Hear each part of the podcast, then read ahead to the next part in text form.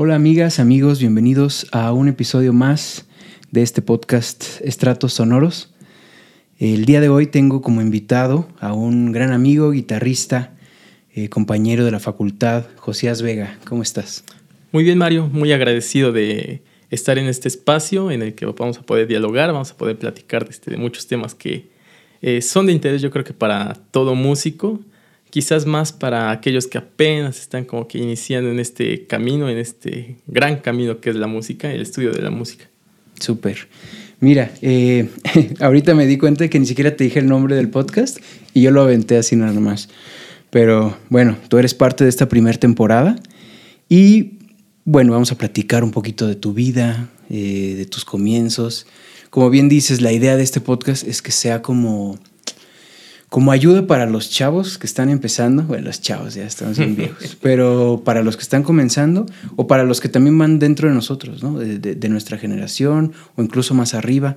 Yo creo que justamente la música es de esas eh, artes que a menos me ha pasado, por ejemplo, cuando soy maestro, donde no hay una edad real de música, sino los años de experiencia que lleves en el instrumento. Eh, me pasa mucho cuando doy clases de que los, no sé si es a adultos, me dicen, oye, pero el niño toca mejor que yo. Pues sí, pero él lleva tres años tocando, tú llevas uno.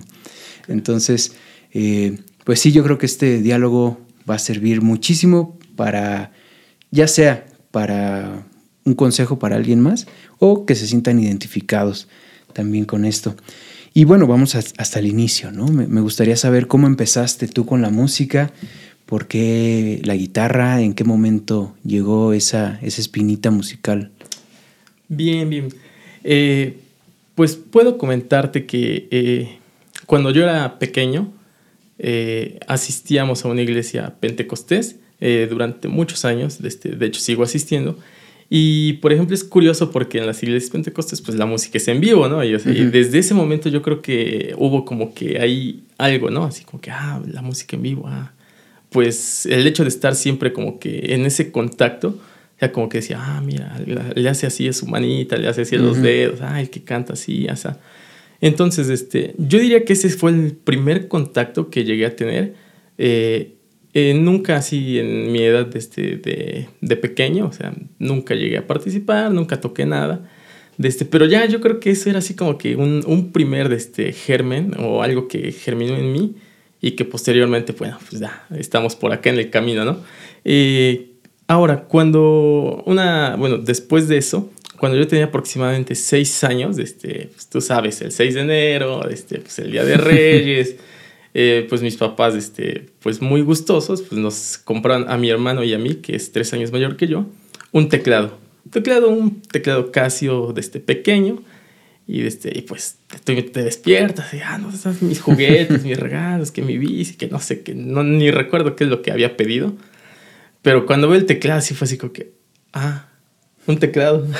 ah, ajá. ¿Dónde están mis juguetes? Sí, oye, así como que la verdad, o sea, pues como que sí entras así como que no, pues, ah, ajá, aquí, ah, aquí se prende, y ahí los papás, no, ah, mira, aquí se prende, y tócale, tócale, y pues así tú como que, ah, y me acuerdo que traía así como unas mm, pistas pregrabadas, así de, de, música, pues muy conocida, popular, clásica. Y, desde, te, ahí tú, según podías ver en la pantallita con qué dedo aplastarle, y así me dijo, ah, no, ahí tócale, y tú, y la verdad, o sea, en ese momento dije, ah, bueno, y pues ponle que una semana, o sea, quizás sí estuviste ahí como que jugando. Pero en casa eh, nadie es músico este, antes que, que, yo, o sea, no, no hay un tío cercano que se dedica a la música, mis papás tampoco nunca incursionaron este, en, la, en algún instrumento. Y, este, y la verdad es que ese tecladito pues fue así como que una anécdota porque realmente nunca, este, nunca pude estudiarlo. Uno porque pues el interés como niño pues quizás no, mi interés no iba por ahí. Y también la otra parte es que tampoco tuve así un maestro o un mentor que me dijera, ah, mira, este, pues toca así, coloca los dedos así, eh, mira esta cancioncita sencilla. O sea, no, en mi caso no, no hubo ese, esa oportunidad. Y, este, y pues bueno, ese fue como que un, un primer contacto, un segundo contacto, pero que no, tampoco, prosperó. Ahora, este, ya que ingresé al bachiller, yo me acuerdo, este, había algo que se llamaba parescolares. Este, iba en un COBAEP, que es el Colegio de Bachilleres de aquí del estado de Puebla, y había parescolares que básicamente era una clase que tú podías elegir este, de manera libre, pero que tenías que cumplir. Por lo general las actividades eran los días sábados por la mañana, y entre ellas había la banda de guerra. Y yo dije, ah, pues como que me llamó la atención, o sea, pues el tambor, este, las baquetas. Yo dije, ah, pues quiero, quiero esa. Y durante los tres años que estuve en el bachiller, estuve en la banda de guerra, eh, pues las en donde participaba eran los, las ceremonias de honores a la bandera, eh, en los desfiles, me acuerdo que hubo un desfile que fui aquí en Puebla en el 5 de mayo, o sea que es un desfile bastante grande. De este, y pues me acuerdo que era así como que las prácticas, así como que extras, ¿no? O sea, no era nada más de sábado, era de no, pues el martes y el jueves y pónganse a marchar en la cancha porque este, necesitan aprender a marchar. Y bueno, o sea, creo que todo eso, o sea, quizás no era un instrumento tan cercano a la guitarra, pero creo que, o sea, esa parte rítmica, o sea, como que ya, como que empezaba a entrarme y, desde, y como que ibas haciendo como que, como que conectando, ¿no? Así como que, ah, escuchabas luego música y dices, ah, pues es como que se escucha así en el tambor y... Ya, ya, más y rítmico. Exactamente, o sea, era, era puro ritmo. Ah, me acuerdo que había cornetas, porque bueno, en las bandas de guerra no son trompetas, me parece que se llaman cornetas. Y, este, y pues ahí, pues de alguna forma, pues ya, ya estaba la melodía, ¿no? Presente en las bandas. Y, desde, y de alguna forma, o sea, como que mm, yo creo que mi oído, o sea, como que empezó ahí como que a empezar a, eh, a ser un poquito más agudo, por así decirlo, de este, a desarrollarse. Porque, bueno, muchas veces escuchaba ciertos toques, se llaman toques, ¿no? Así como que melodías, toques, y tú sabías qué que, eh, marcha iba o qué, qué es lo que seguía. Entonces creo que ese fue como que otro escaloncito más desde que me acercó a lo que ahora estudio. Y desde, la verdad fue, fue muy interesante. Me acuerdo incluso que fui a un concurso, no recuerdo. De bandas. De bandas. No me acuerdo si era municipal o estatal. Pero desde, me acuerdo que fue en el Parque Ecológico, aquí un parque de Puebla. Desde, y el jurado o los jueces desde, eran, desde, no sé, eran soldados del regimiento de aquí de Puebla. Y desde, me acuerdo que aprendimos pues marcha, una marcha bastante complicada, larga, así como que no, no era nada más el toque de bandera, que siempre era el que, el que estábamos tocando. Era una marcha larguita, este, con varias, con variaciones este, rítmicas, este, con como que, por así decirlo, con la parte A, B, A, C, no sé. La verdad ya no me acuerdo bien cómo iba. Pero este, me acuerdo que, pues, como que la dinámica en la banda de guerra, así como que, ah, no, pues venga, toquen fuerte, este, aquí, bien, bien, bien macizo.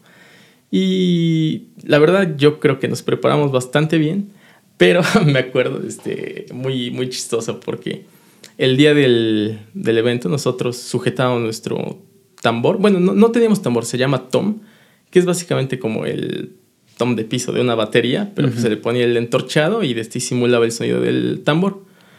Me acuerdo que nos, nos dijeron este, antes del concurso que sujetáramos súper, súper bien este, el tom con, este, pues, con un seguro o algo para que no se fuera a caer, porque pues era raro, la verdad, cuando se te cae el tom, pero pues, siempre pasa, ¿no? siempre Puede pasar. Y me acuerdo que nos dijeron, no, este, incluso cómprense un segurito nuevo de estos que son muy seguros, que no se van a chispar. Bueno, me acuerdo que el día del, del concurso, de este, pues estábamos formados en línea recta, este, tocamos, este, y la verdad el, pues, el sonido es así pues, muy estrondoroso, muy fuerte. Y, este, y estábamos en línea recta, o sea que tú no, o sea, no podías así como que asomarte o ver hacia los lados, no, porque eso era... Sí, para nada, porque eso era así como que sancionado. Y, este, y bueno, terminamos de tocar y así como que, como, ah, lo hicimos bien, sí, sí, no, no, no, no, íbamos parejitos, lo, lo, lo, logramos, ¿no? Me acuerdo del flanco derecho, pues te volteas, empiezas a marchar para salir de la explanada y ves un tambor, bueno, un toma ahí en el piso, así, tú así como que. Así como que. ¿De quién es? ¿De quién es? Y, o sea, no, me acuerdo que así fue así como que una frustración para la banda porque, pues quién sabe si, si lo hicimos tan bien como para ganar, pero por ese gran detalle se nos fue de la mano, pero bueno, de este yo creo que eran así como que vivencias y bastante, bastante agradables que, tuve en el bachiller. Y, este, y pues, mm, pues sí, este, forman parte de, lo que soy ahora. Ajá, de tu experiencia. y, y ahí, después ya del, del, bachillerato, decides entrar ¿Ahí qué pasa? Yo leí tu, tu semblanza y veo que estudiaste también economía. Eh, primero entraste a música y después economía, o entraste junto, o primero economía y la terminaste luego música. ¿Qué pasó ahí? Ah, ok, ok. Sí, ahí es todo, toda una historia. De este, bueno, eh, me regreso tantito. De este, cuando tenía aproximadamente 16 años, creo que iba en tercer semestre de bachiller. Este, cuando fue mi cumpleaños, mi mamá me dijo, oye, este, ¿qué, ¿qué quieres que te regalen? Así como que, ah, pues un pantalón, no sé. Y, este, y me acuerdo que así como que yo le dije, una guitarra. Pero pues yo seguía en las mismas, ¿no? O sea, sabía tocar banda de guerra, pero no sabía pues nada de lectura. Me acuerdo que llevé las clases de flauta de la secundaria, ¿no? Pero la de siempre. Estaba en ceros totalmente. Entonces, este, le dije una guitarra y yo pensé así que me iba a poner el pero, el pero, ¿no? El clásico. Y me dice, ajá, me dice, ¿y dónde o qué? ¿Con, quién? Y ya me acuerdo que un amigo de este, se llamaba Alfredo, se llama Alfredo, de este, me dijo, ah, de este, si quieres yo te acompaño. Él tocaba un poquito, o sea, totalmente lírico. De este, y me dice, yo, yo, yo los acompaño, yo los asesoro, vemos qué van. Total, fuimos al centro de la ciudad y compramos una guitarra. Y, este, y pues yo, o sea, ya, ya tenía así como que ese gusto, así como que por la guitarra, pero pues fue así como que no, pues y sigo sin saber nada aquí, o sea, y me acuerdo que este amigo me decía, ah, yo te enseño, pero pues el enseñarse de él era tres acordes, ¿no? Así, ah, aquí, aquí y aquí. Y, ya. todas las rancheras que te sepas. Y, y sácale de ahí todo el provecho que puedas esos tres. Entonces, este, pues bueno, pues, pues fue mi, mis primeros tres acordes, ¿no? Me acuerdo que el círculo de sol, sol mayor, sol mayor, mi menor, la menor, re 7. Pero pues, pues, yo ya casi como que dije, ah, pues ya, ya me salen, pues qué más. No, pues otro círculo, el de do. Ah, pues venga, el de do. Pero desde, pues me acuerdo que en esos años ya eh, el acceso a internet era una herramienta pues un poco más accesible y pues, este, pues estaba como que en disposición de, de, tener una computadora. Bueno, en casa había una computadora. Y me acuerdo que era así como que, ah, pues a ver, este, buscamos el círculo de Do. Y después, y en YouTube me acuerdo que buscaba mucho. Y, este, y ahí aprendí bastante, yo diría. De este, bueno, no, no, no mucho, pero sí. Avanzaste más. Exactamente, avancé porque pues no tenía un maestro, pero sí era como que. De alguna forma creo que sí era un poco dedicado, o sea, porque así era casi diario de ah, pues vamos a ver qué hay en, a ver, pues en este canal, así como que ya tenía mis canales en donde iban avanzando paulatinamente. Y decía, ah, bueno, ahora, este, no, pues un rasgueo de este tipo. No, pues ahora que unos acordes con siete. Cuando descubrí los acordes de mayor siete, así como, wow. Y una sonoridad así. Sí, es espectacular. Yo también me acuerdo cuando recién escuchas así esos Max 7 o, o, los aumentados acá con, con novenas y dices, no puede ser posible. ¿Dónde había, dónde había vivido toda mi vida? ¿no? Totalmente, o sea, era así como que, wow, un mundo tan elegante. bueno, este, pues toda un par de años estuve pues así aprendiendo en internet, o sea, pues lo que, lo que se podía. La verdad es que aprendí pues varias cositas, pero pues de alguna forma nada sistemático. O sea, ah, no, pues este riff, ¿no? Un riff de guitarra eléctrica, me acuerdo que nos tocaba en la guitarra electroacústica. Mm. Y este, pero no, no era nada, nada, nada sistemático. O sea, no, yo no sabía este, pues, la estructura de una escala mayor, para nada. Entonces, este, un par de años después, este, un amigo que se llamaba Alex Trejo, este, abrió un, como un, un, círculo de estudios de guitarra. Este, él tocaba la guitarra eléctrica y, este, y se ve que también ya había estudiado un poco de armonía porque ya tenía en ese momento pues, un conocimiento, un dominio este, quizás intermedio. Y, este, y recuerdo que con él, o sea, muchas cosas que ya sabía, las reforcé. Y también otras que, de las que no tenía nada de estructura. O sea, él fue el que me ayudó y me dijo, ah, mira, de este, pues la escala mayor, de este tono, tono, semitono, tono, tono, semitono. Ahora, de este, pues eso lo puedes tocar en la guitarra, pues es un instrumento en el que te aprendes una posición, es una de las virtudes del instrumento quizás. Te aprendes la, la, la digitación la, de la escala mayor simplemente vas avanzando y pues te van quedando nuevas escalas, ¿no? Entonces me acuerdo cuando aprendí eso fue como que, oh, ah, y me decía, y él le gustaba bastante improvisar. Y así de, ah, pues mira, a ver, prueba, yo te doy acordes y tú ahí juega con tu escala. Y fue algo que, que este, pues a mí me, me sorprendió y este, algo que con lo que también como que empecé a, a caminar, ¿no? O sea, este, como que con la improvisación así, todo sobre escala de de las mayores y por ahí la pentatónica, ¿no? Las famosas pentas entre guitarristas. Ahora, este, me preguntaba sobre economía. Eh, una vez que terminé el bachiller, este, eh, pues fue así como que, no, ¿y ahora? ¿Y ahora qué? Y pues yo ya tenía el gusto por la música, o sea, ya era algo que, pues algo cotidiano para mí, o sea, no había, creo que día que no agarrara la guitarra y ahí estuviera quizás, no sé, media hora, una hora. Y pues, este, pues era, era algo cotidiano para mí totalmente. Eh, cuando es el momento de tomar la decisión de qué estudiar, o sea, pues siempre es así como que el, el que dirán los papás, ¿no? O sea, la verdad, la verdad, este... Y no fui la excepción, o sea, fue como que, ¿y ahora qué, qué, qué a qué le entro? Y decir, pues por ahí platicando este, con un tío, este, me, me comenta, oye, ¿has visto este, economía? Ya medio me explicó de qué se trataba. Y dije, ah, pues suena, suena interesante. Y ahí como que intenté buscar de qué, ampliar de qué se trataba la economía. dije, ah, me interesa. Y entro, o sea, justo después de acabar el bachiller, yo entro a la licenciatura de economía. En la UAP. En la UAP, sí, en la uh eh, ahora, los primeros años de la carrera, este, los primeros tres, eh, me dediqué solamente al estudio de la licenciatura en economía. Pero ya era así como que, ah, pues la, la, música otra vez, ¿no? Así como que no, no quitaba el dedo de renglón, la música, la música, la música. Y desde, este, eh, llegué al momento de platicar con algunos amigos, algunos compañeros. Dicen, ah, pues, este, pues podrías estudiar también este, eh, música. Y yo, ah, pues claro. Pero este, yo, yo tenía el entendimiento que no se podían hacer dos licenciaturas al mismo tiempo y pues como que eso era un, algo que me contenía, ¿no? Pero después me enteré que se podía hacer una licenciatura y el técnico en música. O sea, como ah, eran niveles diferentes, de este, no había algún problema ahí en la cuestión de este, pues, administrativa. Y de este, y fue que, que, me dije, no, pues sí, voy a, voy a estudiar música también.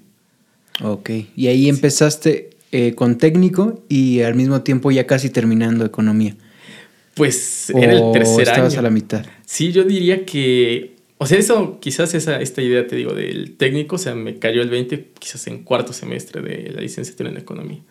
Y, este, y dije, no, pues este, tengo que avanzarle más a la licenciatura de economía porque yo sabía que venían materias pues pesadas, ¿no? O sea, pues, la formación económica es, es, pues sí, de, de estudio, la verdad. Mucho estudio, mucha lectura y sabía que venían pues el grueso de la materia, ¿no? O sea, la mitad de la carrera, o sea, agárrate, yo creo que en cualquier disciplina.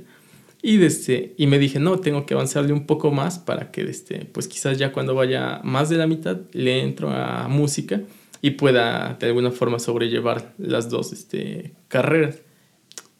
¿Y, ¿Y, entonces en qué momento entras? Eh, ¿Hasta que termines economía? O... No, ¿O en qué, en qué año de economía, por ejemplo, ya te matriculas también en...? Fue en el... Yo soy generación 2010 en la licenciatura en economía y en el año 2013 yo me matriculo en la licenciatura, bueno, perdón, en el técnico en música. Ok, entonces llevas dos años, las dos al mismo tiempo. Así es, sí, sí, sí. Y el año, los años más pesados, ¿no? De economía. Pues fíjate que quizás eh, ya habíamos brincado quizás esa es la parte, yo diría que más, más, más pesada. Pero porque, bueno, al final, o sea, pues están las materias optativas, tú sabes, o sea, como que la... El servicio. exactamente, o sea, como que es menos demandante, este, como que la cuestión del estudio de lleno. Entonces, o sea, como que yo ya lo había pensado también por ahí, dije, no, pues después son las optativas y vi el plan de estudios y dije, ah, bueno, estas materias, platicando entre compañeros, se te dicen, no, pues esas son un poquito más tranquilas. Por ejemplo, por aquí sí, agárrate, porque las econometrías, me acuerdo no, o sea, dice, esas sí necesitas estudiarle mucho. Pero yo dije, no, no, no, no me puedo meter. Y este, pues intentar sobrellevar las dos cuando sé que está, está bravo el asunto. ¿Y lo, lograste bien o hubo un momento en el que sí dijiste, híjole, creo que no?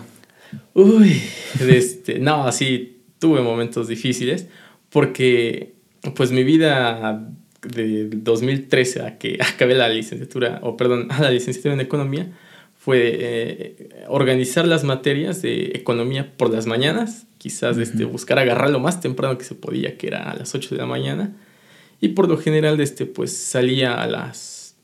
Había días que salía a las 2 de la tarde, otros a las 12 del día, Y, este, y en las tardes, a las 3 me parece que era córrele al técnico en música. Yo ahorita me estoy, me estoy imaginando y decía, bueno, pues terminas las clases y te conectas a las otras. Ya, ya como que mi idea era de que todo era en línea, pero no, tenías que moverte, ¿no? Físicamente de un lugar a otro.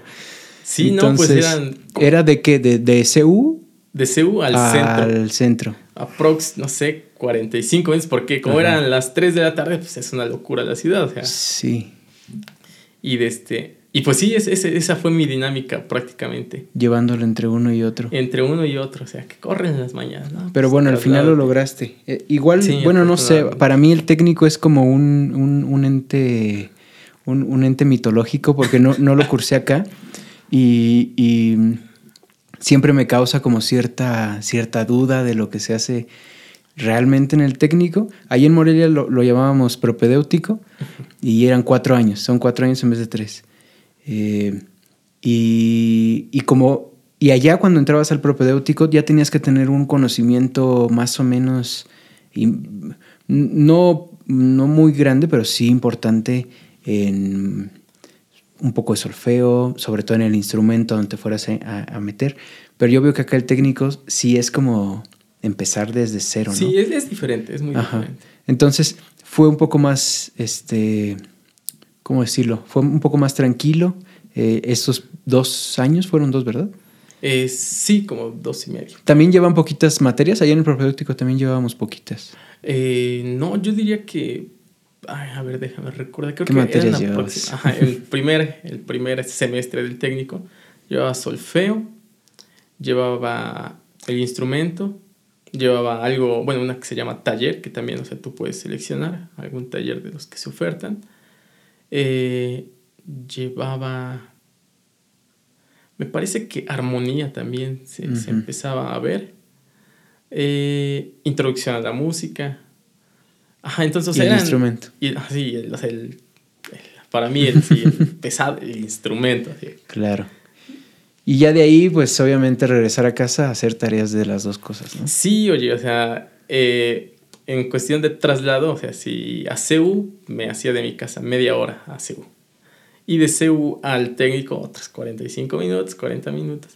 Pero hacia el otro lado de la ciudad. Entonces yo terminaba, o sea, bastante lejos y era aproximadamente de una hora de, de trayecto a mi casa en la noche, o sea.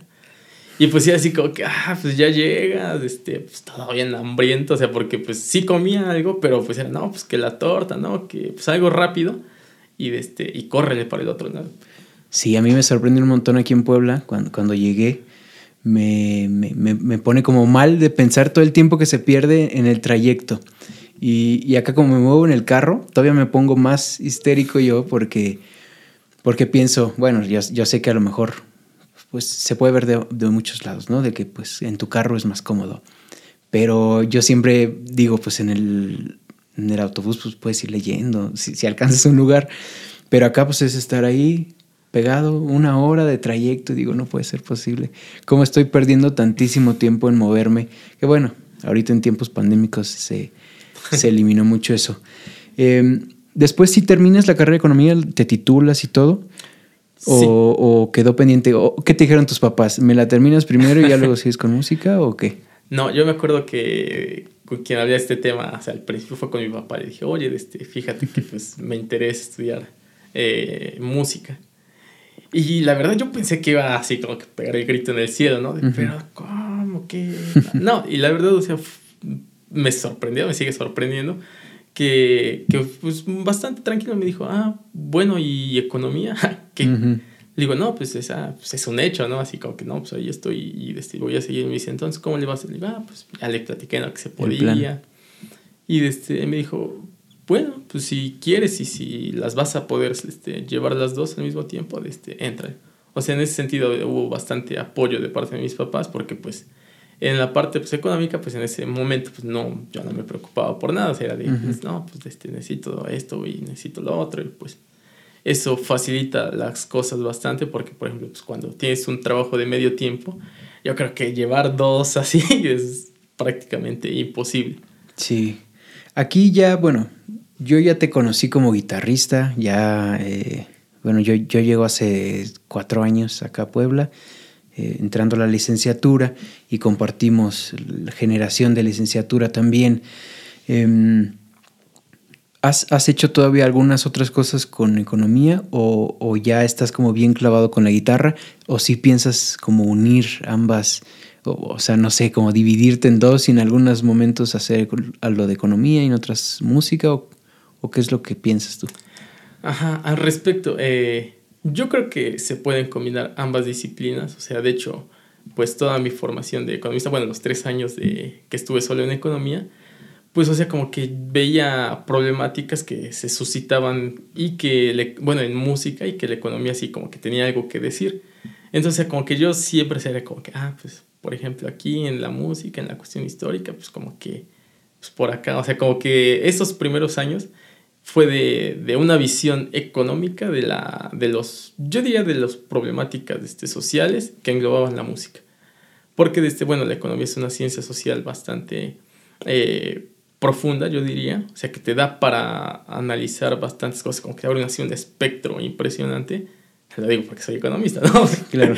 de este, y, y, de hecho, o sea, mi proyecto de titulación, me titulé por tesis en la licenciatura de Economía, de este, conjugué esas dos, este, pues las dos disciplinas, o sea, ya estaba, ya tenía un poco de experiencia en el técnico y de este, y pues bueno, tenía que hacer mi tesis y fue sobre el papel del gasto público en la configuración del arte musical en México.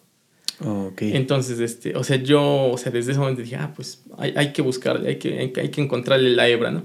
Porque la verdad es que, pues a los economistas, o sea, hay temas de mucho más interés y mucho más trascendentes, la verdad, que pues el gasto en cultura, ¿no? O sea, pues por ejemplo, cuando uno eh, intenta explicar y resolver problemáticas como el desempleo, eh, la tasa de interés, este, la, bueno, cuestiones de variables macroeconómicas, microeconómicas, o sea, pues son así mucho más trascendentes, o sea, que hay una cantidad impresionante de recursos en juego que pues la parte este, cultural, la parte artística, eh, hay que ser francos. Entonces, le, tuve la fortuna de trabajar con eh, un maestro que en la cuestión de la tesis le planteé lo que quería y me dijo, va, le entramos dice, si, si es algo que a ti te interesa, dice, va a ser tu tesis, o sea, no es la mía.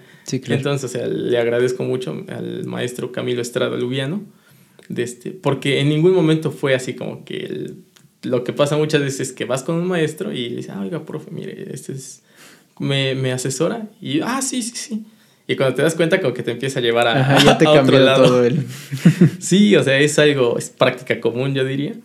Y, por ejemplo, con este maestro, o sea, fue bastante accesible en la cuestión del tema, o sea, que pues no era, era una, es una cuestión, yo diría, bastante novedosa, una, una tesis en economía que, se, que ve esta, esta parte de la cultura, del gasto público. Eh, y bueno, desde, yo, o sea, desde el principio supe que, que podía hacer cosas. Ahora, he trabajado, bueno, no, no he trabajado, no he ejercido como economista aún, porque bueno, eh, termino, bueno, me titulo como economista y entro a la licenciatura en música. Y pues, pues ya estoy, estoy de lleno estudiándola. Pero desde hace un par de años este, sí tuve la oportunidad de trabajar en un, este, hacer un, en conjunto con otros compañeros de la Facultad de Economía, eh, un artículo para un este, coloquio en Zacatecas este, de economía, era sobre la cuestión de la salud y bueno, este, una perspectiva de este, marxista, me acuerdo. Y este, bueno, eh, hicimos ahí un artículo de este, que se publicó, me parece, en una cuestión electrónica. Pero pues realmente, o sea, como que en la parte económica he tenido así como que, como que ah, pues hay que, hay que ejercer, hay que aprovechar esto. Pero pues realmente pues no, no me da tiempo. Sí, la verdad. Es, es, yo creo que ambas son bueno, cualquier, dos disciplinas son muy demandantes y pues no quedarse, ¿no? Como, como el perro de las dos tortas, o, quien dos amos sirve con no queda mal siempre. Em, bueno, en tu caso, fíjate que eres de, los, de esta temporada, de los, de los pocos que sí llevaron todo su proceso desde, desde técnico hasta terminarlo, ¿no? Em, ¿Cómo ves tú la, ¿O cómo fue tu experiencia ya ahorita que ya vamos a terminar en la licenciatura en música en la UAP? ¿Qué crees que, está bien? ¿Qué crees que a lo mejor falla un poco? o, cómo lo sentiste tú eh, en general, la, experiencia de estudiar la licenciatura en música? Eh, bien. Yo diría que, una parte fundamental de este, es el compromiso que la persona, que el alumno en este caso, tenga con lo que está haciendo. Eh, siempre hay como que la oportunidad de cursar materias con maestros que sabemos que son duros, que son difíciles, que son este, exigentes, demandantes, y algunas otras este, con maestros que son un poco más relajados en ese aspecto. Eh, yo eso lo viví en economía y cuando voy a música me doy cuenta que es exactamente lo mismo. Aquí están esas dos este, eh, vertientes. Entonces yo dije, no, pues, pues hay que buscar, este, o sea, te das cuenta que al final, pues siempre que cargas con alguien que, que en verdad te exige, pues hay un desarrollo, hay un crecimiento. Entonces, o sea, yo, yo siempre tuve como que esa, esa determinación de buscar con los maestros que, que yo sabía que pues eran como que pues, quizás autoridad en los temas, o que tenían eh, pues algo que decir. Sí, claro, no nomás pasar por pasar. Exactamente, así como que el, Y de hecho, o sea, algo que yo así sigo así muy clavado, es así como que, ah, pues la calificación, ah, bueno, si es, si es, bueno, si es aprobatoria, venga. O sea, así como que, ah, pues oiga, este, no, pues tienes ocho, ¿por qué? Pero si yo sé que en verdad aprendí, o sea, digo, ah, bueno, pues, está bien, o sea, creo que al final de cuentas, este, cuando estamos ya en, en el mundo profesional, en una cuestión real, muy pocas veces alguien te pregunta tu promedio. Sí, no. O sea, no, muchas veces. ¿Cuánto, sacaste en.? A ver, en tus armonías, ¿cómo vas? ¿No bajaste de lo.? No, pues para nada, para nada. Entonces, en ese sentido, o sea, es algo que, que yo siempre busqué hacer. Y, este, por ejemplo, me acuerdo una anécdota más. Eh, cuando ingresé a la, al técnico en música, me acuerdo que te hacen seleccionar tus materias este, en el laboratorio de cómputo. Y yo sí estaba así, muy verde, tengo que decirlo, en la cuestión de planta docente. O sea, nunca se me ocurrió, un grave error, hay que, hay que buscar, yo creo que ese sería un consejo, de este, ¿quién, qué, qué, qué, cuál es la planta docente, a ver quién es, a qué, qué, se dedica a cada maestro, o sea, porque quizás algunos son muy buenos como concertistas, pero si a ti te interesa la composición, o sea, pues quizás hay que buscar un maestro que tenga más ese perfil para que, tú, tú, para que te vayas encaminando quizás más a lo que te interesa. Entonces, bueno, yo quería tocar guitarra, eso es lo que a mí me crujía. y, este, y me acuerdo que dije, no, pues este, la guitarra, no, pues, la guitarra española. ah, pues vamos a buscar un maestro que tenga un apellido español. O sea, la verdad, yo, yo digo, ¿cómo se me ocurrió esa grandísima idea? Y me acuerdo que, ni siquiera me acuerdo qué apellido, según yo dije, ah, este sí es bien español, bien españolote, ¿no? De este, y ya la cargué, le doy como que enviar o guardar este, cambios. Y me parece que hay un problema en el sistema. Y dije, híjole, ¿y ahora? Así como que no, pues mi gallo ya se me fue. ni lo conocía, pero era mi gallo. Y, de este, y dije, no, pues ya alguien que según el horario de este, se me acomode con mis demás materias. Y cargué con el maestro Manuel Espinas, de este, que a mi punto de vista, bueno, es algo que estoy muy agradecido de haber caído con él, porque yo no lo busqué, o sea, él no me buscó, pero llegué ahí. Y, de este, y pues como lo que a mí me interesaba era tocar, o sea, tocar, tocar, tocar. En ese sentido con él, o sea, fue desde el inicio tocar. me acuerdo que la primera clase con él, de este, pues yo no sabía leer nada de solfeo, o sea, quizás ya me sabía la estructura de escala mayor, pero pues era así como que un tono y así como que la linita, ¿no? Así de un tono, pero así que me pusieron un pentagrama y nada, así. En blanco iba. Y me acuerdo que llegué a clase con él y, este, y bueno, él, pues al ver mi edad, o sea, pues, ya, ya no era un estudiante de prepa que va al técnico, me dijo, ah, de este, pues, ¿qué onda? Platícame. No, pues, este, quiero estudiar, de este, guitarra, de este, me dice, ay, ¿por qué la guitarra? Ah, pues, este, me acuerdo que me preguntó así como que me entrevistó, ¿no? Así como que para ver qué, qué, cuáles eran mis intereses. Ya dije, ah, pues, es que su sonoridad me, gusta, me gusta bastante. Y me dice, ¿y qué, qué, qué, qué sabes? Le digo, ah, pues, yo toco un poco. Este, y me dice, a ver, toca algo que, que sepas tocar. ah, pues, pues, ya sabía tocar acordes, era la mayor parte. Acordes sin melodía, ¿no? O sea, olvídate de melodía y acorde. Y, este, y me dice, ah, ya, ya, ya, con eso está bien. Y yo así, ah, lo, hice bien, así como que mantuve el pulso, aquí mi rasgo estuvo consistente.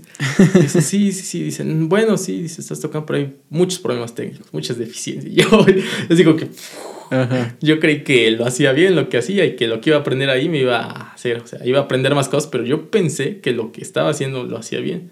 Pues no, resulta que me dice, no, no, no, hay muchas deficiencias. Dice, pero bueno, vamos a trabajar. Me acuerdo que me puso un pentagrama en la libreta y me dice, a ver, este, ¿qué nota es esta? Y pues la primera clase de solfeo, pues te sabes que pues, te aprendes que es el do, ¿no?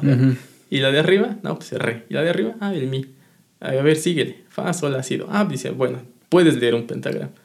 Y me dice, eh, a ver, este, en rítmica, este, pues esto, o sea, me explicó que el cuarto, que el octavo, o sea, ya, no recuerdo si ya habíamos visto esa clase en solfeo, pero me dice, bueno, este, eh, dicho esto, dice, para la siguiente clase, este, el estudio 1 de Leo Brauer. Leo Brauer, gran guitarrista de, este, de los estudios sencillos. Y me dice, para la siguiente clase, el primer estudio.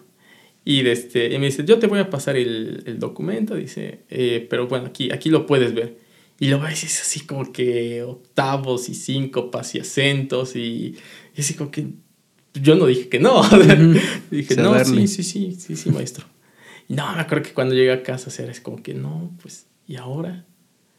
A ver, pues este es do, y ahí con la guitarra, y no, y ahí este es. Pero me acuerdo, o sea, que desde el inicio, o sea, fue así como que la exigencia. O sea, no fue así como que, ah, bueno, pues vamos a empezar con un método de lectura de guitarra para que ubiques las. No, no, fue así. A lo que vienes. A lo que vienes. Y, o sea, eso, o sea, pues yo dije, ah, pues esto es, este es el nivel de la, del técnico, ¿no? Y desde, este, y pues yo, yo desde el inicio se supe que la exigencia que iba a haber, o sea, estaba, estaba grande y, este, y pues, pues eso, yo creo que es una experiencia que a mí como que me marcó. O sea, yo sabía que buscar buenos maestros y cuando llegué ahí y vi que no, ni siquiera me esperaba esa exigencia, pues dije, no, pues aquí, aquí estoy bien. ¿Y sigues también aún con ese maestro? Sí, aún continúo con el maestro Manuel Espinal. Este. Fíjate que yo cuando llegué bueno, siempre como que se escuchan en los pasillos los nombres de los maestros eh, fuertes, ¿no? Y siempre escuchaba al maestro Espinas, pero nunca me había tocado escucharlo tocar y fue hasta ahora en la pandemia que subió un, una obra de Bach, no me acuerdo cuál era, que lo escuché y dije, o sea, sí está muy, muy pesado, con razón, todos quieren estudiar con, con él, ¿no? Eh, y pues entonces él te formó desde el técnico hasta que terminas la, bueno, que ya vamos a terminar a titularte. Así es, sí, este, no, no he cambiado de maestro, o sea, he tenido otros maestros de guitarra en materias como conjuntos este, instrumentales, música de cámara. Eh, he tenido la oportunidad de tomar algunas clases magistrales con otros guitarristas y, o sea, como que me, me he nutrido de otros lugares, pero como que la, la, la, la, pues no sé, como que el farol quizás que me sigue este, guiando, pues es el maestro Espinas. Claro. Aquí en... Bueno, yo te considero uno de los guitarristas pesados de, la generación y de la escuela. ¿Cómo es tu rutina de estudio? Eh, ¿Te enfocas muchísimo? ¿Es, mucho esa carga que, le avientas?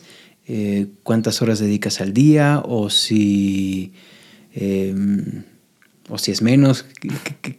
¿Cómo estudia un guitarrista? Pues mira, eh, yo diría que soy un estudiante poco convencional porque pues todo mi técnico de música, bueno, ya te platiqué cómo estuvo. Entonces, mi rutina ha cambiado bastante, yo diría. Porque pues en ese momento del técnico de música, o sea, pues yo vi que era exigencia y era así como que no, pues en media hora, en una hora no vas a hacer nada. O sea, apenas estabas avanzando un sistema y pues dije, no, pues hay que estudiarle en serio. Y este, y pues mis rutinas, me acuerdo que pues por las misma, la misma dinámica que llevaba, pues eran rutinas este, extensas, quizás de dos horas, y así pegaditos, sin pararte, porque la verdad es que no, no tenía como que ese tiempo, así como que, ah, pues, este, pues las rutinas cortas, este, despéjate un poco para, para poder trabajar. Y, este, y bueno, en ese, en, yo diría que quizás la mayor parte del técnico en música, si bien sí estudiaba quizás dos, tres horas diarias, este, no, no era lo ideal. O sea, ya ahorita digo, no, pues, ¿cómo aguantaba estar ahí luego dos horas así, con el banquito? sin parar. Sin parar. De este, pero bueno, de este, pues uno va aprendiendo este, conforme va pasando la carrera, o sea, se va dando cuenta uno que pues cantidad no es igual a calidad, o sea, que muchas veces eh, no pareciera que estudias tanto porque pues no, no estás optimizando ese, ese tiempo que le dedicas. O sea, ha habido o sea, los maestros que han comentado, o sea, que muchas veces les preguntan, ¿cuánto tiempo estudias? No, pues tantas horas. Y en algunos casos no, pues no parece. Y así es como que no, pues... Sí, sí pesa. Entonces, ¿cuántas? ¿Ahorita cuántas, cuántas le dedicas o cómo lo divides? Pues ahorita que estamos en pandemia, pues cambia todo, ¿no? Pues uno está en casa, la verdad, y es que le dediqué, le he dedicado quizás un poco más que cuando estaba en la dinámica, pues, de la cuestión presencial. Pero bueno, te platico, o sea, por lo general a mí me gusta eh, como que dividir mis, mis jornadas de estudio eh, en dos grandes como que etapas, bueno, etapas, este, momentos, en las mañanas y en las noches. En las mañanas a mí me gusta, este, eh, me gusta, bueno, por lo general me levanto pues algo temprano, a las 7, 7 y media. Me gusta aprovechar en la mañana. Claro. y, este, y por ejemplo, eh, pues por las mañanas pues está bien frío, está... Entonces lo, que, lo que suelo hacer, pues bueno, después del calentamiento, estiramiento, todo, eh, me gusta iniciar con, este, revisando algún método de guitarra este, porque pues siempre hay ejercicios, variantes, este, que... Hacia la técnica. Hacia la técnica, exactamente. Eh, no siempre lo hago, tengo que reconocerlo, pero este, en ocasiones, en vez de revisar algún método, este, quizás este, hago escalas, este, hago quizás arpegios, a fin de como que ir soltando, ¿no? O sea, las manos, nada, nada exigente. Y este, o también quizás este variante, no sé, quizás estoy estudiando una pieza y sé que pues, por ahí hay ligados o hay alguna cuestión técnica que, que tengo que pues como que ahí pulir, que tengo que trabajar. Entonces, por ejemplo, pues me pongo a hacer como que inventar ejercicios de este, que exijan ese movimiento, pero pues con variantes, ¿no? En diferentes cuerdas. Bueno, ahí se pone uno creativo en la cuestión técnica. Ahora, después de este, una pequeña pausa, bueno, esta sesión aproximadamente de 50 minutos, una hora, una pequeña pausa, este, pues uno se estira, este, es bastante importante, yo diría que esas pequeñas pausas, porque pues tanto el cuerpo lo agradece, o sea, porque pues, es cansado, pero también la mente, o sea, se despeja y uno está, o sea, como que regresa y así fresco. fresco. Después la siguiente, como que eh, la siguiente, pues, round que me he hecho en las mañanas es, este, generalmente con la pieza que esté montando en ese momento, que sea la más pesada, por así decirlo, la más compleja técnica, musicalmente, porque creo que en ese momento estoy todavía muy fresco, o sea, pues acabas de despertar, ya, ya están las manos un poco sueltas, entonces me dedico a la pieza importante, por así decirlo, en ese momento. Eh, lo que le hago por lo general, bueno, ahora, este, pues es este, pues siempre como que dividir, ¿no? A ver, no, no, un error que cometía al inicio, pues era intentar tirar la pieza de inicio a fin, cuando pues el estudio no es eso, el estudio es, pues eh, divide y, este, y ve qué es lo que vas a estudiar, delimítalo y contrólalo así perfectamente.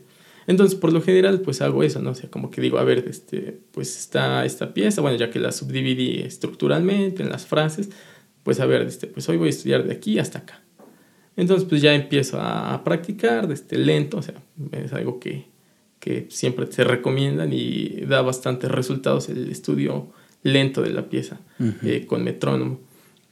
Eh, posterior a eso, igual, otra pausita.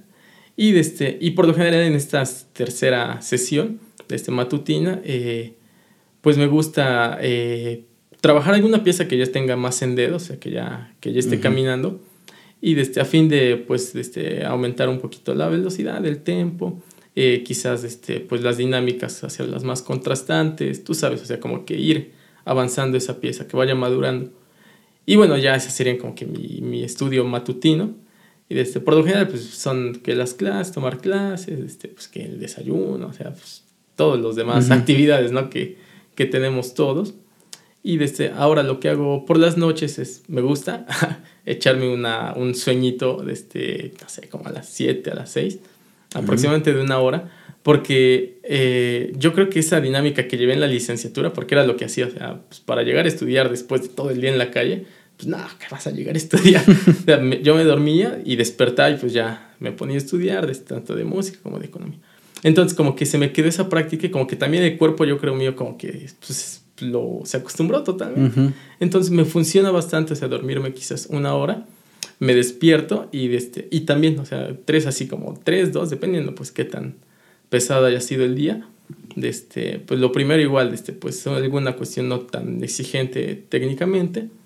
En la siguiente, otra vez, como por lo general en esa segunda etapa, bueno, sesión de estudio nocturna, eh, la misma pieza que estudié en la mañana, que es así como que la exigente nueva, eh, la, la, retomo, la sigo trabajando. Y por lo general en las noches me gusta revisar algo que leer eh, o digitar también, este, algo que no sea nada exigente. Por lo general, pues la, la música de cámara que se esté montando, de este, porque o sea, como que me siento fresco. Y, y o sea, pues yo sé que podría así como que aventarme quizás otro, otra par de horas este, ahí quizás no estudiando, ¿no? Pero, o sea, en otras actividades, pero pues también ya sé que pues, tengo que dormir, pues ya son horas nocturnas avanzadas. Y decir, pues ya me voy a descansar. Bien. ¿Puedes hacerte un poquitín más para...? Sí, claro, claro. Un poquito. Porque si no nos salimos. Mientras vayan dando like, comentando. Eh, bien. Eh, fíjate que a mí no, no, me caen muy bien las siestas este, vespertinas. A mí me ponen muy mal.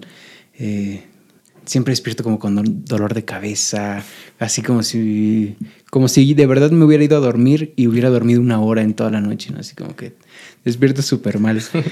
Em, eh, ¿Cómo es tu relación con, con el escenario?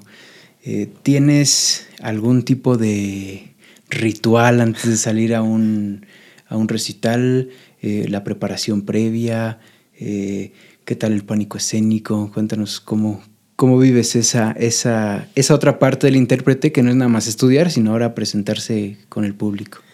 Sí, ahí yo creo que todos, todos, todos, este, no podemos decir que no, no tenemos nervios, que no, que no se te enfrían las más. El clásico que estás previo al, al concierto, estás calentando, estás soltándote, estás súper filoso, ¿no?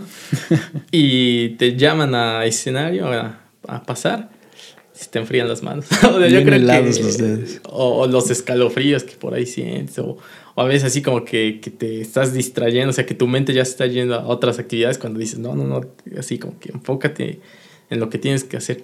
Entonces yo diría que, o sea, todo eso me pasa, o sea, no, no es algo que me pasó, no, es algo que me pasa todavía, o sea, eh, pero yo creo que eh, conforme uno se va exponiendo a estos, a estas como que momentos de tensión, este, uno va encontrando formas en las que individualmente, o sea, se sabe que va a tener un mejor desenvolvimiento.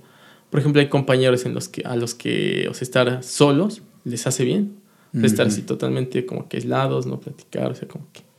Hay otros que pues como que mejor platicar un poco, o sea, previo, porque pues este, como que soltar quizás esos nervios, ¿no? Así como que no, no sentir así como que ya, ya, ya, ya voy a entrar ya. O sea, quizás es mejor despejarse un poco minutos antes, ¿no? O sea, no una hora, ¿no? O sea, justo antes de, entrar a escena.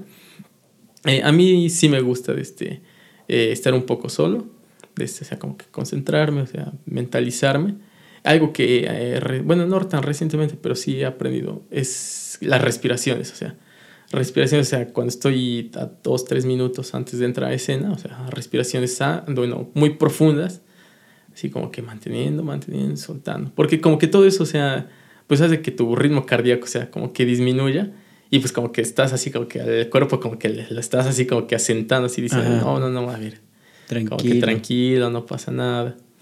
Pero bueno, eso es, o sea, en la cuestión pues ya previa, ¿no? O sea, a, entrar a escenario.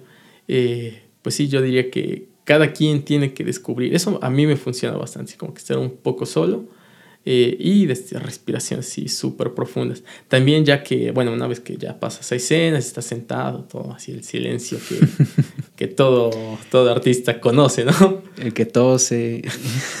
sí, sí, sí, el que llegó un poquito tarde todavía se, se mete por ahí. Otra cosa es quizás que una vez que ya estás a punto de iniciar, o sea, tomarte tu tiempo.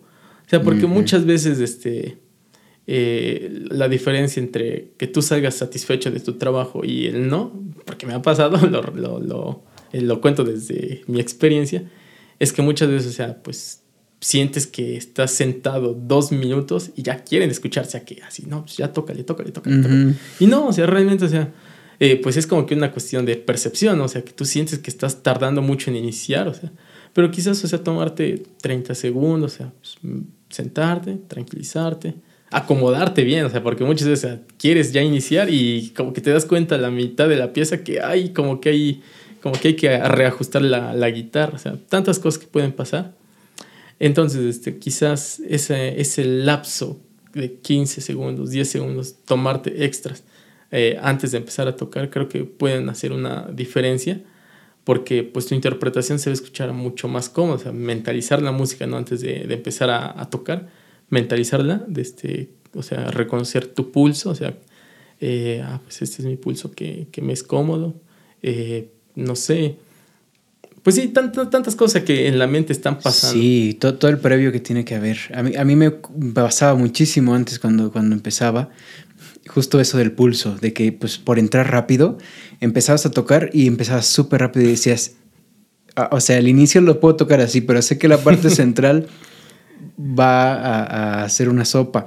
Entonces, qué, importante, ¿no? El, tomarse todo el tiempo que sea necesario. Tú practicas, bueno, te lo digo por, por también como mi experiencia. En, en mi caso, a mí no me gusta para nada estudiar la pieza que voy a presentar en el recital o el recital el día del recital. Muchos me dicen, no, pero ¿por qué? ¿No? Necesitas todavía tenerla. Pero yo es como, oye, ya la practiqué dos meses o ya la practiqué todo el semestre.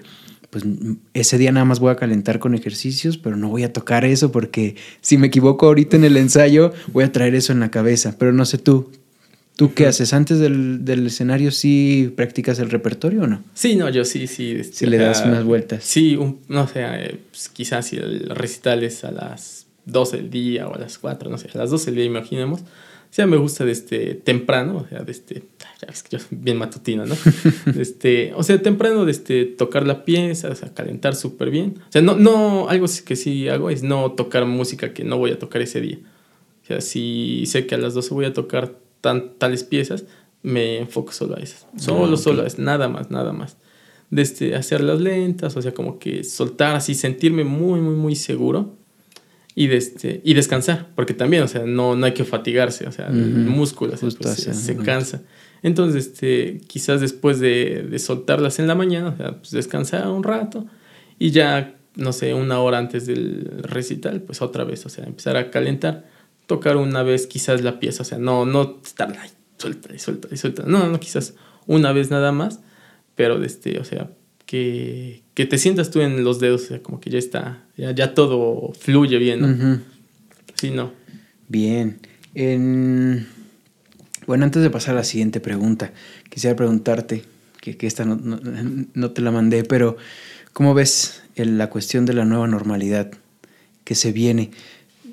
En tu, en tu visión personal, ¿sientes que sí ya nos hace falta regresar a los escenarios, a las clases presenciales, o tú te sientes ahorita cómodo desde el, desde el estudio en casa? Eh, tiene ventajas y desventajas, yo diría. Eh, por ejemplo, en la cuestión de pues optimización del tiempo, pues estás en casa. O sea, el hecho de no estarte trasladando, como hace un rato lo Te platicábamos, uh -huh. o sea, pues se agradece bastante. O sea, son dos horas que aparecen mágicamente por el hecho de no estar saliendo tanto. Pero en definitiva, de este, hay experiencias que no se pueden comparar. Uh -huh. O sea, quizás, por ejemplo, en la cuestión univers bueno, de, del estudio universitario, pues hay clases que, por ejemplo, las teóricas, que bien se pueden dar a distancia, o sea, puedes leer en, en casa, pueden explicarte y el aprendizaje es diferente a materias que, por ejemplo, en el caso de los instrumentistas, este, pues que el instrumento, o sea, tomar una clase de instrumento virtual. Está horrible, Es ¿no? una cosa, o sea, el, o sea, el clásico de, ¿me escucha, profe? ¿Me sí. escucha? Y ahí se queda congelado y él hablándote y tú tampoco escuchas y luego... ¿Qué me dijo? ¿Quién sabe? Pero a lo mejor ya hasta se está molestando, pero... Sí, ¿no te tocó dar clases ahora? Sí. A mí también. Y, y sí, es así como que ya la cámara se movió, ya nada más estoy escuchando y pues sí son las notas, espero que las esté digitando bien. Y no, sí es un rollo, ¿no? En, en cuestión de, del instrumento.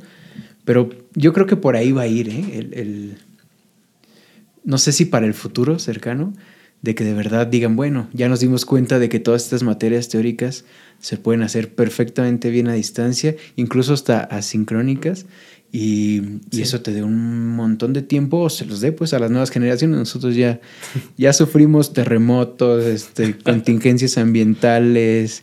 Justamente ayer de que estamos grabando. De lo que estamos grabando hoy, quién sabe cuándo salga este, pero justo ayer tembló aquí en México.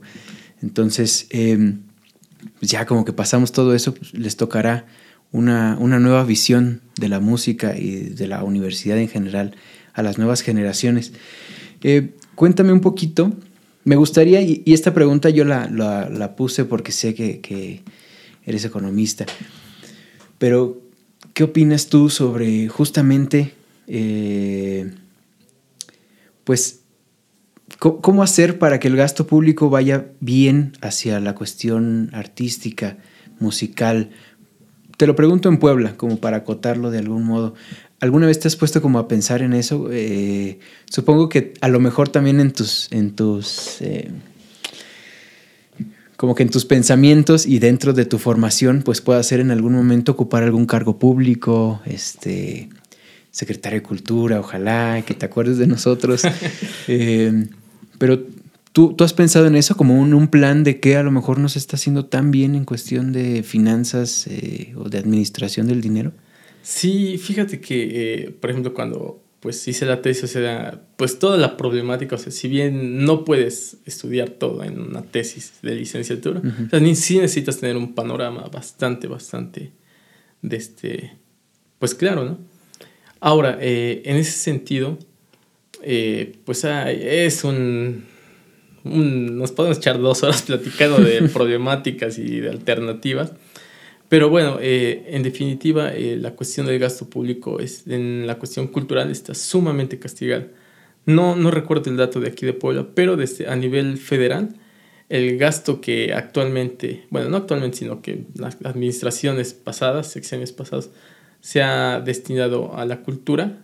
Eh, bueno, pensando en la creación de la Secretaría de Cultura, desde que es reciente en México, o sea, imagínate, la Secretaría de Cultura es reciente, de reciente creación en México es menor al punto 5 del gasto del presupuesto así federal. O sea, todavía están buenos los gastos estatales, municipales, pero el, a nivel federal, o sea, la Secretaría de Cultura solamente tiene menos del 0.5%. O sea, y entonces uno puede tener así mil planes en la mente de no, pues hay que traer a mejores concertistas, hay que de mejorar las salas acústicas. Pero cuando uno se da cuenta de la cantidad del gasto que, se le destina, uno dice, no, pues, pues sí, no, o sea, siempre, siempre pues, no podemos dejar de, exigir, o sea, que haya mayor gasto, que haya una mayor transparencia, que haya un mejor ejercicio de, esos recursos que son súper limitados. Pero pues también en, en el otro, o sea, como, no sé, como responsable de la secretaría, o sea, dices, pues, pues sí, ¿qué, ¿qué hago, no? Tengo tres pesos y, y todos me están pidiendo. Entonces, o sea, eh, es así un dato duro que, este, pues sí, sí nos permite así como que visualizar ¿no? la, la, la gravedad de la problemática. Ahora, de este, quizás otro a nivel estatal, o sea, algo que genera conflicto, es, este, por ejemplo, actualmente eh, la Secretaría de Cultura este, es eh, a, nivel estatal, este, independiente, pero en, bueno, en años pasados estaba en conjunto con la Secretaría de Turismo. Ah, Entonces, o sea, uno dice, ah, pues turismo, cultura, como que es una sinergia interesante, ¿no? Y pues dice, ah, pues a ver qué pasa. Pero pues ya cuando uno, o sea, va viendo puntualmente, pues, en, pues a qué había más preponderancia en ese sentido, qué proyectos se apoyaban más, pues si está la Secretaría de Cultura y la de Turismo juntas, pues de alguna forma como que, eh, pues la, el, pensamiento, pues es como que la cultura, pues que, que, deje, que deje una cuestión monetaria al Estado. Y pues si, si bien es una actividad que puede ser importante, no lo es en México, pero puede generar este crecimiento económico, eh, pues no, no, no, no, ¿cómo decirlo? Pues no, no se ejerce el gasto en proyectos como que no, deja, bueno, que no dejaban dinero. Entonces, por ejemplo, ahí hay otra problemática. O sea, cuando te juntan secretarías, o sea, ¿quién es la que da línea, no? Como Ajá, ¿quién lleva ahí? ¿Quién lleva? Ya. Sí, pues siempre me ha. Bueno, yo como foráneo, siempre me pongo como a, o sea, no tengo de otra más que comparar lo que veía allá y lo que veo acá. Yo acá veo espacios muy interesantes, espacios muy bonitos, eh, tal vez más espacios de los que hay en, Michoacán, eh, pero sí siempre hay como esa comparativa de que eh, allá hay muchas cosas, por ejemplo en cuestión de festivales, a lo mejor Michoacán está un poco mejor parado y que Puebla. Yo digo, ¿por qué acá no, no, no, se impulsarán tantos festivales? Después, quién sabe de dónde salga el dinero, porque si te empiezas a, ver, pues te fijas que esos festivales sirven para estar ordeñando también en, cuestión de, la corruptela del Estado. Pero sí creo que hace falta, pues en general, ¿no? Esos números están bien, bien dramáticos, o sea, y más pensando, e, es, está también feo porque realmente nosotros también como que siempre andamos arañando esas becas, ¿no? De decir es que necesitamos crear, pero muchas veces no es rentable mm, ni siquiera este, pues invertir nosotros mismos en eso, sino que necesitamos apoyarnos. Además de que la cultura es una cuestión súper, súper costosa de producir, ¿no? Y pensar que hay tan poquito dinero es, es complejo. Se me hace bien interesante que, que, lo... Bueno, a mí siempre me ha gustado como ver la música desde un montón de ámbitos me gusta muchísimo leer cosas bien random eh, de, que muchas veces no entiendo. Por ejemplo, el, año, hace como dos años me clavé un montón con física cuántica. No entendía la mitad, pero yo seguía leyendo y leyendo y leyendo. Pero como que te empieza a abrir, este, sí, como otros universos de, de, entendimiento. Y pues tú que ya estás dentro de la economía, seguramente ves también así, ¿no? La, la música desde otro, sí, sí, desde otro ámbito, ¿no? En, bueno, regresando ya ahora sí a la música. Yo, preguntaba eso por, por chismoso. Pero, eh, bueno, me, les cuento que, tú em, tuviste como una iniciativa de, montar una pieza mía, que fue, e-, eres el primero que lo ha hecho en, Puebla. O sea, que un intérprete se acerque a mí como compositor a decir, oye, hay que montar algo y, y de cámara, ¿no? Que todavía es más difícil de gestionar todo. Em, ¿Cómo nace ese gusto? También me contó Fernanda, que estuve platicando con ella, eh, que ya están haciendo sinergia ustedes dos para buscar un, dueto entre piano y guitarra. Pero ¿cómo, cómo va esa, esa, esa hambre tuya de, querer interpretar música nueva? Eh, bien, te comento, este, todo yo creo que el origen fue pues bien importante ir a actividades extracurriculares ¿eh? sí. este, con el maestro Leo Brauer. Este, me acuerdo que vino aquí a Puebla y este, pues él dio clases magistrales. Este, y en una clase magistral me acuerdo que, o sea, la mitad del, de la, o sea, bien, bien interesantes sus clases, o sea, porque no era así como que, ah, pues aquí eh, mueve un poco el dedo hacia la izquierda y con eso. No, o sea, como que él te hablaba así como que de otros aspectos al final ayudaba bastante a resolver este, y a hacer más musical todas las interpretaciones que había. Pero, o sea, como que se daba esas libertades de salirse de quizás del, del guion, ¿no? Que por lo general tenemos todos como una clase magistral. Y en ellas, este, así como que nos platicó, o sea, que él es compositor, o sea, un gran compositor. De este, nos platicaba que, pues sí, en todas las universidades del mundo, esa es una problemática. O sea, dices que hay mucha música que se compone, pero que nunca se toque en vivo. Dice, eso pasa en México, eso pasa en Cuba, eso pasa en muchos países. O sea, no es una problemática así como que de, de los latinos, ¿no? Entonces, este, o sea, como que esas palabras así como que, que él nos comentó, o sea, que esa era una problemática. De hecho, nos hizo la invitación, dice, interésense entre sus mismos compañeros, dice, vean qué es lo que están haciendo, o sea, conózcanse, porque al final de cuentas, pues, pues todos queremos tocar esas obras cumbre de nuestro repertorio, ¿no? En el caso de la guitarra, en el caso del piano, todos tenemos así como que, no, pues quiero, quiero montar esta pieza porque pues está súper bonita, eh, es un reto técnico, pero muchas veces como que con la música nueva así como que se te desaparece, ¿no? O sea, porque pues esas piezas pues, son meses de trabajo y pues como que, ah, y, algo nuevo, ¿no? Pues algo de los compañeros, te, te, te olvidas, o sea, totalmente. Eso es lo que yo diría que me pasó pues, más de la mitad de la carrera. Pero, desde, o sea, como que cuando él nos los comentó, yo dije, ah, sí es cierto, o sea, ha de haber bastante música de los compañeros, bien, bien, bien bonita, bien interesante, y que pues ellos quisieran que se tocara, Y a nosotros como intérpretes, o sea, es como que muy interesante, o sea, como que proponer algo desde cero, o sea, no sé, eh, por lo general, pues eh, tú, tú dices, ah, quiero montar esta pieza porque la escuchaste de alguien, ¿no? Entonces, de antemano, o sea, tú ya tienes una interpretación en, en mente. Entonces, el hecho de, de, querer montar algo que nunca se ha montado, pues sí, como que un reto como, como intérprete, porque dices, a ver.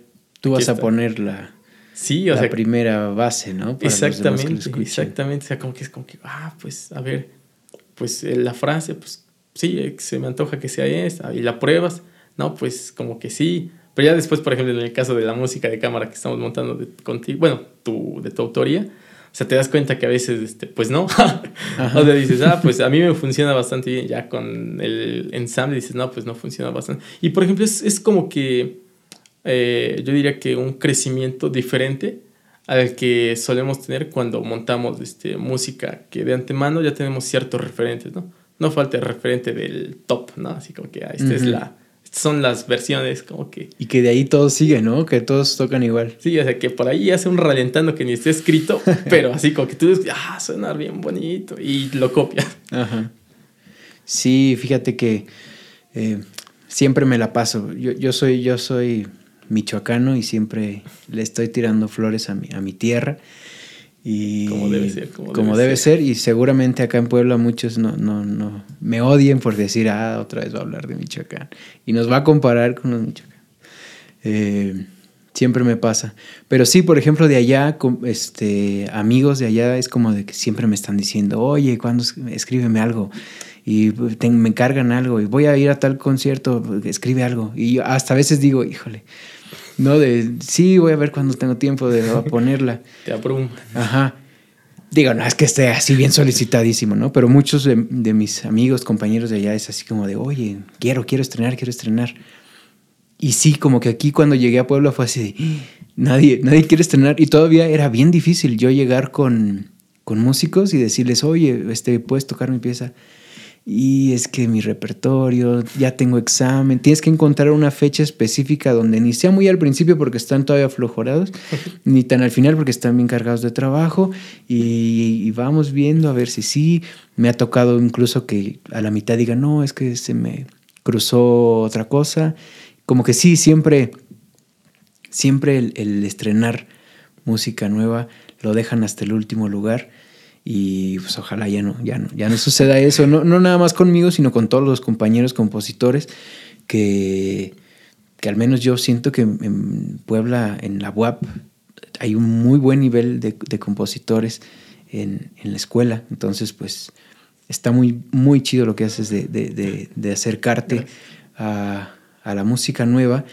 Y que igual ya también le dije a Fer que les voy a escribir una para piano y, y ah, guitarra. qué buenas noticias a ver si es cierto. ¿no? Em, bueno, mira, vamos a... Ya nada más nos falta un, punto final. Antes quiero, quiero preguntarte porque todos quieren saber esta, esta respuesta. ¿Eres team estudiar en los pasillos de la escuela o no? ¿Por qué los guitarristas estudian en los pasillos de la escuela? Ay, ay, ay. Pues porque podemos. porque no se puede sacar un piano, oye. Bien, ¿eh? buena No, no, no, este... Eh, Tal vez sea eso, ¿eh? Tal vez sean celos de todos los demás de decir, estos ya están aquí estudiando en el pasillo. No, no, no. Pues lo he hecho. bueno, yo creo que todo guitarrista lo ha hecho en una etapa. Por ejemplo, en el técnico de música era necesidad porque las instalaciones eran reducidas y era así como que, no, pues tengo una hora libre, tengo dos horas libre. Pues, bueno, pues puedo comer, puedo ir a leer un rato, pero pues bueno, pues voy a, voy a probar, voy a tocar. Eh, muchas veces yo creo que también es así que pues la necesidad, o sea, porque pues a veces no hay cubos, o sea, tú, tú conoces la dinámica de la escuela, de que llegas a las 8 y ya hay para escoger, ¿no? Así, ah, pues me gusta el, sonido de ese piano, voy a ese. Pero a las 10, o sea, que ya se acabó la primera clase, se acabó. Todo, todo se esfuma. Y pues muchas veces, pues la verdad, o sea, pues estás esperando el cubículo y pues ahí estás tocando. Otra vez, pues antes de entrar a clase, pues ahí estás así como que tirando la pieza, porque... Pero en lo personal no me gusta mucho hacerlo, o sea, no, prefiero no hacerlo, pero pues hay, veces que la necesidad es la necesidad, ¿no? De, este... no sé, es un cliché quizás de guitarristas. Yo creo que es de todos lados. Pero bueno, vamos a, terminar con, esta pregunta que, se les he estado haciendo a, los demás, eh, que es, ¿qué consejo, ¿qué consejo te podrías dar a ti mismo? O sea, ¿qué cosas sabes hoy que no sabías hace cinco años cuando empezaste, bueno, cuatro años, tú, tú más cinco años, eh, porque si estuviste en técnico eh, de la carrera, ¿qué sabes ahora que te hubiera gustado saber en ese momento que a lo mejor no te lo dijeron? Eh, un consejo a ti mismo que les va a servir a todos los que estén empezando en la licenciatura o que vayan todavía en técnico y estén en dudas si seguir hacia la licenciatura. ¿Qué, ¿Qué, les podrías decir? ¿Qué te podrías decir a ti mismo? Eh, por ejemplo, este eh, es un consejo que la verdad apareció temprano con el maestro Manuel, pero como que pasó por aquí, ¿no? Claro. Este se, escapó. Y es este, grabarnos, grabarnos, grabarnos. Porque, eh, o sea, la, idea no es así tener una toma súper profesional en el teatro, así, demonios. No, no, no, para nada. Eh, yo creo que grabarte eh, eh, cuando estudias es bien importante porque, pues bueno, o sea, vas viendo tus deficiencias, vas corrigiendo, pero yo me iría un poquito más como que a grabar, por ejemplo, a final de semestre, que es cuando las piezas están así súper eh, bien, en grabarlas, porque muchas veces cambiamos de repertorio y de este, y cuando retomamos algo, o sea, pues decimos, ah, bueno, por aquí hacía esto, o sea, pues tienes tu partitura, ¿no? tus indicaciones, pero al final de cuentas, o sea, como que la comparativa sonora que puedes hacer de, a ver, ¿qué es lo que hice con esta pieza hace dos años, hace tres años, con la comparativa presente? Eh, es así súper interesante. Yo no, no me grabé mucho, o sea, por ahí tengo ahí algunos videos así como que de fragmentos de piezas o de un movimiento, pero que yo digo, ah, pues, ah, qué interesantes, así como que los veo así, luego, no sé, cuando haces ahí, estás acomodando archivos en la computadora y te los topas, los ves y dices, ah, mira, ah, esto estaba haciendo, ah, pues, ah, no, pues ahí mi mano estaba bien mal. este, pero desde, a mí me, me, me, entusiasma mucho, o sea, ver cómo, cómo he crecido, ¿no? O sea, ah, pues eso, yo me acuerdo que ese era mi límite de velocidad casi, casi.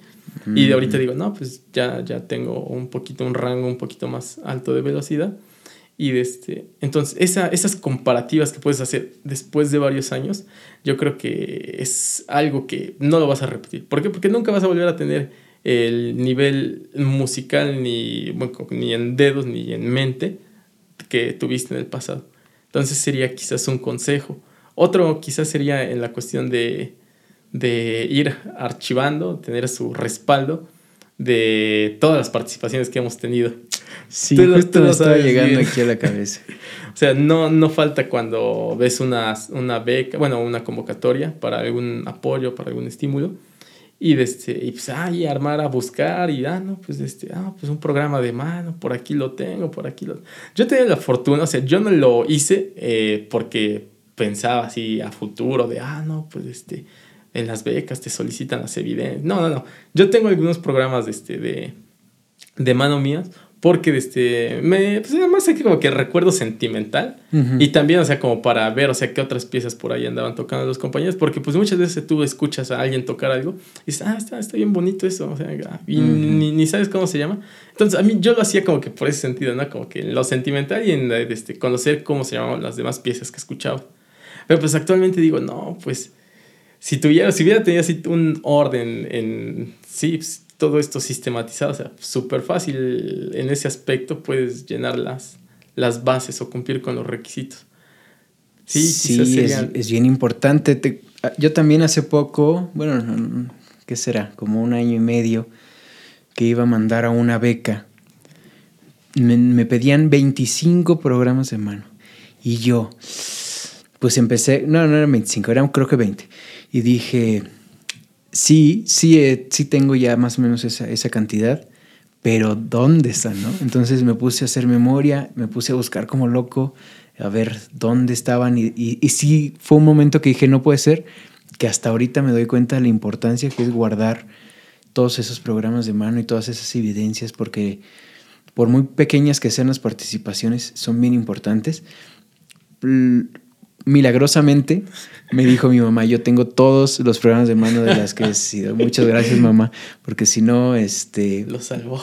Me salvó y saca su carpeta con todo, todo, todo así, todas las participaciones y yo, no puede ser, bendito sea. Ya todas estas de, Puebla, que, que, ya no estoy allá, pues ya no, ya no tiene, ya no tiene ninguna. Y, y sí me han faltado algunas porque también soy bien descuidado en ese aspecto. Pero sí, sí que importantísimo es eso. Oye, así como que este, un postdata, escanear. Porque, por ejemplo, yo tengo ah, mucho, o sea, que pasan los años y pues la copia de 20 centavos ya así como que ya, ahí, dice mi nombre, vean, ahí, dice Josías, ahí dice Mario. Porque, este, o sea, también, o sea, como que pues, guarda uno el papel, pero si no lo tiene en digital, eso se va deteriorando y también nos pone ahí en jaque. sí, claro. Creo que ambos consejos se van a de verdad aprovechar la tecnología en pro del registro de, nuestra, de nuestra carrera. Me gustó muchísimo esto que dices de, de grabarte para verte hacia atrás, porque a veces es bien difícil. O sea, a lo mejor ya no me acuerdo. Bueno, yo como compositor a lo mejor sí puedo ver la partitura y decir qué demonios escribí aquí, no manches. Pero de las interpretaciones son, son fotografías que ya no las vas a poder, tener nunca más. Y creo que sí debe ser muy, muy motivador ponerte a revisar y decir, ah, mira, aquí pasó esto, acá pasa esto otro. eras otra persona realmente en ese momento. Sí, sí, sí. Pues bueno, Josías, te agradezco muchísimo que hayas aceptado la invitación a venir a platicar un rato, platicarnos de tu vida, de tus experiencias en el escenario, de tu experiencia como músico. Y pues nada más cuéntame un poquito, ¿ya tienes más o menos pensado qué vas a hacer para la titulación? Sí, fíjate que eh, a diferencia de mi técnico, que ya te dije que estuvo bien raro y a veces deficiente, este, desde ahorita como que ya uno va, va bueno, de hecho en, la, en el plan de estudios de guitarra de aquí de la BUAP, eh, como instrumentista los últimos dos semestres ya no tiene uno la materia de guitarra de este 9 y 10, 8 y 9, sino algo que se llama preparación de concierto. Entonces, este, como que ya tenemos así como que tener el repertorio, por lo menos saber qué es lo que vamos a tocar. Entonces ya desde ahorita yo como que ya ando así como que afilando ya esas piezas que, que yo sé que van para titulación. O sea, ya, ya, ya las tengo seleccionadas, ya, ya así como que las estoy trabajando. Entonces sí, ya, ya lo tengo. Ya lo estás armando. Va, igual también le dije a Fer que, que a ver si se aprenden a tocar la, pieza para mi examen de, titulación también. Ah, bien, bien, bien. A ver Por supuesto. Porque también conseguir músicos de este lado está bien difícil. Pues nada, muchísimas gracias, José. Mario, sí también, eh, muchas gracias. Ojalá que para una siguiente temporada también puedas venir y seguir ahondando más, sobre todo en esos temas de, economía y arte, que sé que ahí nos podemos llevar las horas. Y bueno, compañeros, amigos, gracias a todos los que vieron y escucharon y sintieron este podcast. Ya saben que pueden dejar su like, su comentario, su dislike si no les gustó. Píquenle a todo, menos a denunciar. Y compártanlo con alguien que, que crean que les puede interesar. Y si alguien más quiere venir a este podcast y está interesado, son bienvenidos todos ustedes. Muchas gracias y nos vemos la siguiente. Listo. Gracias, Josías. Bien, bien, Estuvo bueno. sí.